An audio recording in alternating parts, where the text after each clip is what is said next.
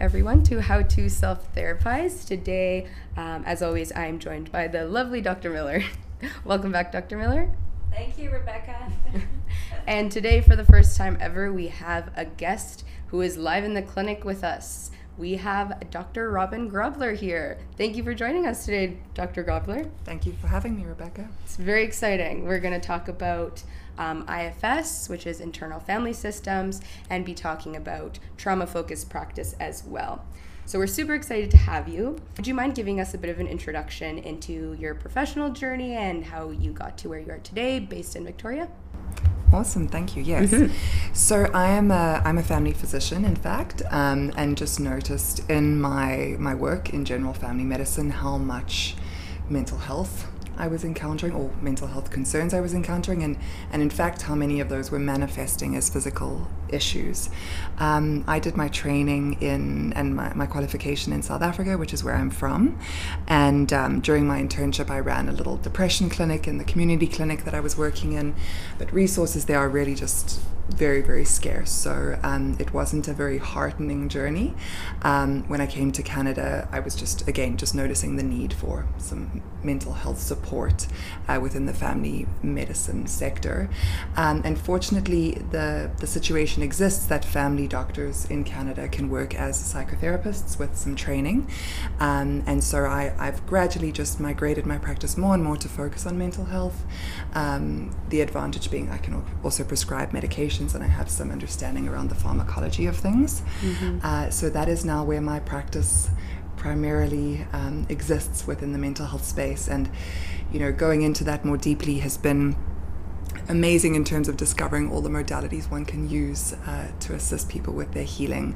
And I started with the, the more traditional kind of CBT and DBT modalities, mm-hmm. um, but realizing how much trauma there is that people are experiencing, um, I kind of dove into to the specialties that help with that. So mm-hmm. I, I, did some EMDR training as well. Um, however, IFS came to me through a couple of workshops through the, the MD uh, Psychotherapy Association of Canada, and um, I just fell in love with the, the IFS model. And so I've, I've started to integrate that as kind of the big framework around the work. We tie in EMDR as well and other other kind of modalities that can can piece together. But it's a really beautiful model to to approach a person as as a whole um, with compassion and love. Mm-hmm. You don't hear a lot about MDs transitioning to a place of psychotherapy within practice, so that's great that you saw the need and then made that transition. Mm-hmm. Um, in today's episode, I really wanted to let uh, our listeners get some insight into the modalities that you actually just touched on. So, of course, there is DBT, which stands for Dialectical Behavioral Therapy. Uh, this really focuses on a balance between acceptance as and change. And then there's CBT, another one you touched on, uh, cognitive behavioral therapy that's used to help people change kind of negative and unhelpful thinking and behavioral patterns um, to more healthy ones. And then the one that you inform your practice most with, I think, at the current time would be um, IFS, which I don't think is usually as talked about, I think, in practice. Um, so, I, like I mentioned, it's internal family systems therapy. Can you kind of introduce this model for people who aren't familiar with it, what it's about, and how you integrate it into your practice as your chosen mode of intervention? Sure, mm-hmm. absolutely. Mm-hmm. Um, and I, I, certainly don't do as good a job of explaining it as um, its creator, Dick Schwartz. Um, but essentially, all of us use the language of, of parts all the time. You know, on, on any given day, there's a part of me that really wants to go to the gym and knows I'll feel great if I go and exercise, and a part of me that just wants to go home and you know open up a bag of pretzels. um, and often the fact that there's these different parts within us and that they can be fairly polarized in their intentions, their feelings, their behaviors, it can create quite an internal battle uh, or war inside. Um, so the the theory is that we're all, you know, a sum of our parts, but in fact greater than that because we have all these parts, but at the core of those parts is what we call the self, and that self, capital S, and that is I'll refer to it as an energy. It's a loving, compassionate, healing energy that all of us possess. We don't need to cultivate it, we don't need to grow it. It's there, but often it has been covered up by our parts, which at some point take over and lead because they think that they have to. Mm-hmm. And they often are pushed into those roles and positions by certain traumatic experiences that we have or difficulties that we face in life. Um, so the IFS process is about number one, identifying those different parts, and in doing so, that I have a sad part, I have an anxious part. I'm separating it from I am sad, I am anxious. And even just that separation gives a little bit of assistance to people in realizing this isn't the whole of me, but just a part of me. Mm-hmm. And being able to then kind of look at that from a more external perspective rather than being consumed by it, it can make those particular emotions or challenges more manageable. And also, as we separate from the parts and hopefully help them to relax and soften their energy, that self energy can emerge. And if that self energy is, is what we lead with in life, curiosity, compassion, calmness, uh, courage, connectedness. Uh, I always forget all the eight C's when I try to actually name them. but if we can, if we can lead with self, and in fact that we talk about being self-led, mm-hmm. just things are likely to go better for us in in terms of our interpersonal relationships and our own kind of sense of peace and mental health. Um, and and then our parts can be more behind us and be helpful mm-hmm. assistants rather than you know the leaders and, and at the helm mm-hmm. of the mm-hmm. ship because when i'm leading with my angry part or my anxious part i'm often being fairly reactive and you know that anxious part might be fairly trapped in time in a much younger younger time and so it's not the adult that i am now mm-hmm. so when we talk about the goals of ifs it's you know separating from parts offering them love and compassion to help them to soften and hopefully letting that self emerge and, and lead. Mm-hmm. And in naming those parts, I imagine it gives people kind of a self of autonomy and control over maybe the inner critic that might exist. So when you tell yourself you can't do anything right or you're doing everything mm-hmm. wrong or you you know don't deserve this or that, mm-hmm. in naming those parts it can kind of segregate that from being a part of your identity maybe and just mm-hmm. being kind of not the whole identity but yes. just a piece of it. Yes. Mm-hmm. And it, it's it's interesting you mentioned that because I would argue that most people have a self-critical part. Mm-hmm. So we we we kind of work with that critic part all the time. Mm-hmm. And the CBT clashes, in fact, a little bit with IFS because CBT is about how do we question it, interrogate it, and, and force it to change its mind. Um, and I mean, I still think there's there's a lot of helpful stuff that comes from challenging negative thoughts and examining, you know, um, distorted thought patterns. But in IFS, the approach is not to, not to try to force it to change, mm-hmm. but rather to ask what its intention is and what it's trying to do. And when we understand that, the, the compassion becomes more available to us. It softens in of itself, mm-hmm. and and then we can work together, as in self and the part, mm-hmm. rather than telling it, "Shut up, sit down, go away," mm-hmm. because I sometimes say parts can be a little bit like a, a, a, needy child who's pulling at your skirt and going like, pay attention to me, pay attention to me. And if I keep swatting that, that, that needy child away and saying, leave me alone, shut up, the child doesn't doesn't shut up because it, it has something that it needs or something mm-hmm. that it's mm-hmm. trying to do. If I turn to the child and go, what do you need? What do you want from me? What are you trying to do? Whew, yeah. That kid can relax mm-hmm. and pull back. And as opposed to DBT being kind of this place of acceptance for maybe those parts, mm-hmm. it sounds like IFS is more curiosity of those mm-hmm. parts and mm. leaning into them and figuring out what they want. Would you say there's kind of a relation to the parts and maybe the inner child and trauma that's been faced in childhood? Enormously so, yes. So there's kind of three names that we give to parts in IFS. Um, one is one is a, two two sets of protectors, and one is uh, the exiles. Mm. So exiles are often a part of us that that was pushed away into exile as a result of, of a traumatic event. Mm-hmm. So the protectors in our system tend to stand in front of and protect the exile.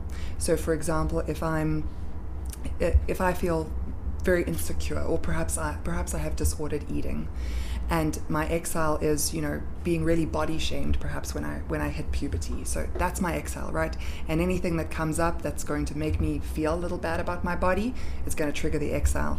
So my protective parts will really try to not let that exile be triggered. So if someone makes a comment about something i'm eating my protective part kind of rears up and goes gets angry or gets confrontational because it, it's trying to keep that, that exile from being triggered. Now if, if my protective part can't can't manage to, to keep the trigger away and, and that exile is triggered, then another part comes up which is what we call a firefighter. Mm. And those are the wound is triggered, it everything's on fire, make the pain go away, let me find comfort, let me find numbing. And often firefighters are a little bit more extreme in their behavior, and um, that's where we see a lot of addic- addictive kind of behavior. And that doesn't only mean substances. That mm-hmm. can be I'm going to go and scroll, you know, compulsively on my social media. I'm going to shop. I'm going to have sex. I'm going to, um, you know, play video games, for example. So the classification of the parts is not really important, uh, but it can be helpful to understand that structure in terms mm-hmm. of who's playing what role. Mm-hmm. And the idea is if we can go and heal the exile and the burden that it's carrying, well, now the protectors, the firefighters, they can relax because mm-hmm. there's not that they're not so aggressively trying to protect that wound from being triggered. Mm-hmm.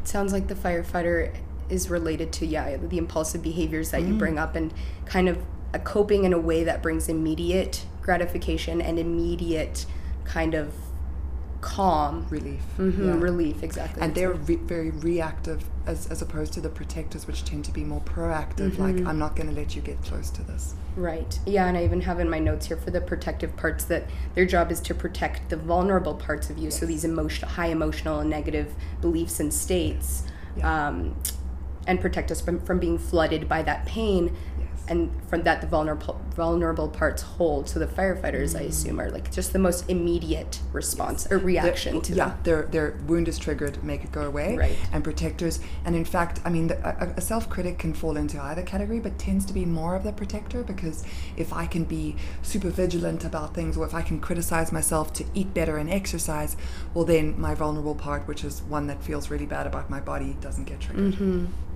Dr. Miller, from a trauma focused perspective, because of course um, a lot of your practice is trauma based and trauma informed, um, IFS has this focus on enhancing uh, the ability to attend to difficult and distressing traumatic experiences from a place of being mindful and maybe more importantly, uh, from a place of self compassion. So, how important is the role of self compassion for victims of trauma when it comes to be able to tolerate and be with these um, traumatic experiences and creating a space to tolerate and process them. Mm-hmm. Well, I was just fascinated first, I have to say, listening to both of you talk. And I was just like, in my mind, you know, processing through, wow, this is such a trauma focused framework. Mm-hmm really to create that safety so we can better understand the parts of ourselves that are there based on you know wounds that we are carrying and how to bring compassion. And what is compassion? It's the acceptance of self. It's that love that i heard dr grobler talking about that we are born with right? And through a series of our you know life experiences across the lifespan we begin to carry these wounds and then these parts of self begin to develop to you know hold some of the burden and fight through right the world that doesn't seem safe. And it's just a way of trying to have some control a lot of the time versus that self-compassion is just to take that deep breath within self and to hold space for those parts. And then to be compassionate and bring those parts in right to our awareness and not to judge them to integrate understand that curiosity you talked about. It was sort of like a breath of fresh air when I was listening to you speak about it, Dr. Grobler. I was like, ah, because mm-hmm. I'm not a full practitioner of that framework, but I've heard you talk about it, and I've thought about, you know, I've read some of the material, material, and just thinking it made sense to me. But as I was listening to the two of you talk, it just made kind of that deeper understanding and awareness that it fits so well within a trauma focused care right approach. Mm-hmm. yes that's great. Thank you. And i was going to say even the research around trauma points to self compassion itself being a trait to mediate the association between specifically childhood trauma exposure and then the PTSD symptoms that can kind of come up afterward, um, which is so powerful because I think self compassion as a protective factor is something that exists in everyone. Like you said, it's like rooted in everyone, yet it's not always so intuitive to tap into that when you're healing and processing um, trauma, but it seems to be part of the answer to that healing is actually within us. And a lot of the time it can be easy to present compassion for others going through really difficult times, but maybe not yourself. To speak to Dr. Miller's point about everyone is born with that, and that's why, you know, the theory is that self is within all of us, right? It's not something I don't need to plant it within you or, or necessarily cultivate it, but I do I need I do need to try to help your protectors, your critic, the, the, the part of you that feels ashamed, etc., etc. Um, I need to help those to step back so that that self compassion can emerge. Mm-hmm. Mm-hmm. Um, and Dr. Miller, just another question for you. Um, survivors of trauma often show a lot of self blame and shame when it comes to the traumatic experiences that they go to.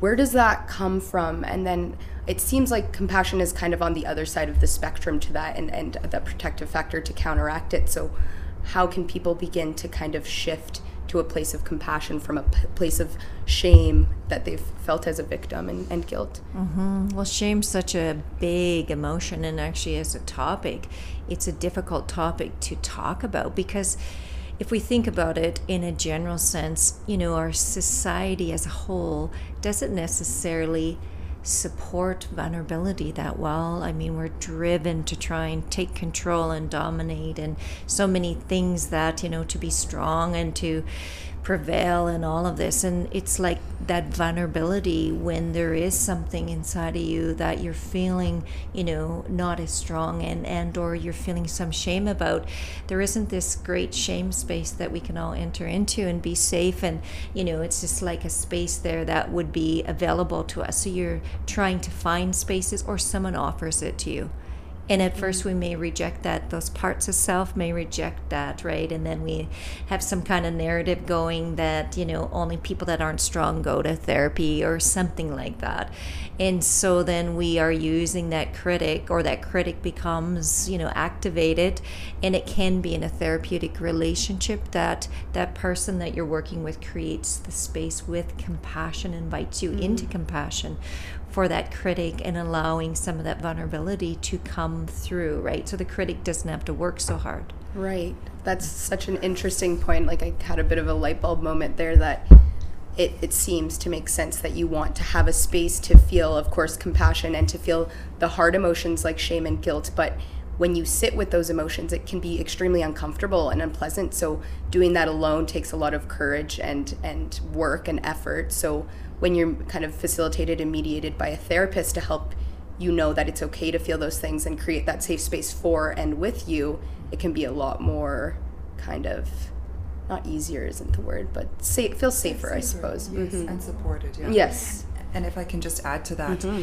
you know, in that in that IFS model, um, our parts are often at war with each other, right? Because they're they're kind of like kids in an argument, and there's no adult around to intervene. So now the shame is here, and now another another part shows up that hates the shame and come on, stop being so hard on yourself, and then the critic. So just they're all in a bun fight, and if if the presence of self is there, they can go, okay, hey guys, let's go one at a time here, and to some degree in the beginning stages of IFS, a, a, person has little to no access to that self because mm-hmm. their parts have been leading for so long, mm-hmm. and so mm-hmm. we ac- they actually a person draws on the therapist's mm-hmm. self or self energy to help to, to hold that space and to go okay one at a time.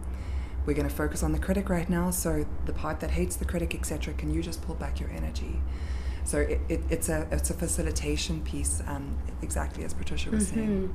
And I find it really interesting that you refer to the parts or you're making these analogies as them as children. And it reminds me of this TikTok trend, silly enough, um, where people kind of go, um, whenever you you say something kind of mean or rude to yourself when you when you're really critical about yourself, remember that you're talking about and then they show a picture of them as a child. Aww. So it's really reverting to the vulnerability and and the compassion that people give children and you were once that child right? So it's like reverting to remembering that that child is still a part of you and you are still, still that child. you, yeah. yeah it can maybe help to kind of instill that compassion for yourself yes, again. definitely. Dr grobler when you first introduced me to ifs that was only this weekend um, kind of the components of it you talked about this idea and you mentioned it earlier today. Mm-hmm um, that there's parts and then there's the self with a capital S. Mm-hmm. What's the significance of the capital S and how can this mindset help to shift people to that place of self compassion we're talking about? So that's an, it's a good question because I'm not quite sure why he capitalizes self. It might just be to make a distinction between when I say my myself, one word, and my space, I self. see. Uh, but it's also just a term that we give, right, to whatever that energy is inside of us that we all possess that, that has the capacity to be curious, to be courageous, to be connected, to hold compassion for ourselves and for others. Um, and again, as I've said, like it's just it's not something that we need to manufacture, but often we do need to uncover it. Um, and in terms of shifting people into a place of self compassion, well, again, because you don't need to cultivate it, what what we want to do is really just to peel back the layers of the parts, mm-hmm. and the self compassion pops out. And I realize this this can sound a little bit strange when, when, when we're talking about it in theory. So often one needs to just experience it to, to, to understand. But when, when I have someone in an IFS session and I say, okay, so the critic is the one we want to work on today, and we do a series of things to kind of flesh that out. So where's where are you feeling it in your body and is there an image that's coming up for you? Maybe it's a voice in your head. Okay, so now focus on that part. How do you feel toward that part? And if what comes up is, well, I'm irritated, I want to get rid of it, it annoys me, it frustrates me. Okay, that's another part that's coming up. Let's ask that frustrated part to step back, to pull back, wait in the waiting room, pull back its energy. Okay, is it willing to do that? Yes. If so, okay, how do you feel towards it now? And I, I would argue nine times out of ten, when we access a little bit of self energy, compassion is what comes through mm-hmm. first. Sometimes it's curiosity, sometimes it's the other eight C's, mm-hmm. but I find generally there's compassion because they suddenly go, okay, well, I'm seeing this very worried self critic, and I actually feel I feel kind of sorry for it, or I feel mm-hmm. like I'd like to hear its story. initially I had thought that this capital S had to do with putting emphasis on the self and having that self be in the driver's seat. So giving it that capital just like emphasized its importance, but And that could well be the case. I, I forget now why Richard just Schwartz uh, capitalized it. Yeah. yeah. yeah. Uh, I actually participated in an IFS meditation guided by Dr. Grobler this weekend, and I was kind of uh, journaling and reflecting on the significance of the self. And I was thinking um, that the con- conclusions I drew based on on that experience and based on what the group was sharing afterward was this idea that we need to trust in the self, that the self just already possesses these resilient qualities that we need to battle the negative thoughts and the negative beliefs, and that the self can really help us to quiet down those parts and put, um, yeah, w- when we're in these vulnerable and distressing states, so we can harness that self to create space Yes. from the less desirable parts. Um, yeah, that and that we're not all bad. There's also good. It's not just Mm-hmm. a whole cohesive unit. It's segregated into these little parts. Um, would you say that's kind of an accurate interpretation of what the group was sharing as well? Absolutely, yes, yeah. And, you know, just to speak to your last point, that uh, the, the most recent book Richard Schwartz wrote is called No Bad Parts because the theory is that none of our parts are bad. They sometimes have some less than desirable behavior that they kind of manifest, but all of them have a positive intention. Be that to protect us to keep us safe to keep us feeling loved etc etc and and if, if we go with that view that's a very loving way to approach you know i, I want to say yourself but but self maybe small mm-hmm. s in that case Yeah. And like I said before, it's like you see undesirable behaviors or undesirable traits in other people, mm-hmm. and you don't assume that those are bad in them. But it's just so easy to be such a, your your own worst critic mm-hmm. and call undesirable traits in yourself bad, and just assume that's what they are, yes. And assume that those are you instead of just parts of you. Yes. That's which is what IFS kind of tries to break down. precisely yeah Some of the research also looks at IFS for survivors of multiple childhood trauma. Uh, Dr. Miller, from your work with survivors, um, you know, of, of childhood trauma and multiple experiences, can you talk about the importance of really confronting kind of triggers and symptoms that arise from trauma faced in years past, especially during this vulnerable state like childhood and, and, and not running away from it or repressing? What's the importance with confrontation? Mm-hmm. Well, I think it comes back to what you're both talking about is maybe if we step out of the terminology to confront mm-hmm. and we step into invite and to have that self compassion, right? And to invite these triggers in and to begin to build that awareness that they're there. Where do you feel them? Right? Recognizing them as your body's way of communicating. You're not safe. You feel caught. You feel unlovable. Something. It's a communication of some sort. So when we invite and we use self compassion, we want to get close to. We want to create that safety in our own self, in our emotions, in whatever the environment is that we are in with another person or in our thoughts, in our journaling, whatever that is. And so I think mm-hmm. I would place it back into some of what we've been talking about is that we invite now and mm-hmm. look at mm-hmm. triggers as it's a communication based on something that we haven't been able to heal. We haven't known how to and that there is this opportunity, right, with self compassion and compassion from others. Mm-hmm. And it's also this idea that a lot of harm can come from repressing difficult feelings and difficult emotions and past traumas, and that in the moment you can cope with maybe not great behaviors that give you that immediate gratification that may quiet them at the time that you're feeling them, but when repressing, they will get louder and stronger if they're not invited, like you mentioned. Yeah, like the child analogy, Dr. Mm-hmm. and, you know, louder, and then the emotions yeah, are kicking in. Yeah. And in that moment, all they needed was to be seen to be heard mm-hmm. and maybe some small you know resolution of some sort but the biggest piece is that your attention goes back into their world mm-hmm. to receive them right mm-hmm. Something that I'm really curious about, Dr. Grobler, that maybe you can answer for me is if people can actually do a form of IFS maybe on themselves. Is there a way that they can perform like a variation of mindfulness practice um, without needing that therapist to facilitate that? Um, that safe, comfortable space that they could almost fit into kind of mindfulness practice in any way? Hundred percent, yes. And um, you know, in fact, even just reading Richard Schwartz's book, um, "No Bad Parts," uh, he explains it really well, and he's got some beautiful kind of self-guided exercises in there. Um, there's also an abundance of online things. If, mm-hmm. if, you're someone who sort of struggles to to sit just with your own thoughts, as I do, um, Richard Schwartz has recorded like a 13 minute um, inviting a part to speak meditation that people can just listen to there. Mm. But to simplify it as as as much as I can, it's we, we call it to kind of go inside, to drop inside, as in turn one's focus and attention to an internal space rather than all the stimuli around us. So in that way, it's almost a, a, little bit of a mindfulness practice. So let's look inside. What's what's coming up right now? Mm. And in that, you can start with an intention of okay, I want to work on or get to know my critic. I want to work on or get to know my anxiety. Or you can just go, all right, who's showing up? Who needs my attention? And quite quickly, a thought will come to you. I'm worried about this. What about that? I'm planning this. Okay, so that part of me that's worried about that particular situation, I'm going to focus on you. Where am I feeling something in my body? Recognizing that, seeing if an image or some kind of quality is coming up to, to just externalize and flesh out this part a little bit and let it know that, that you're there and that you're there to get to know it and you have no agenda other than that. And that's just a very, very simple first couple of steps.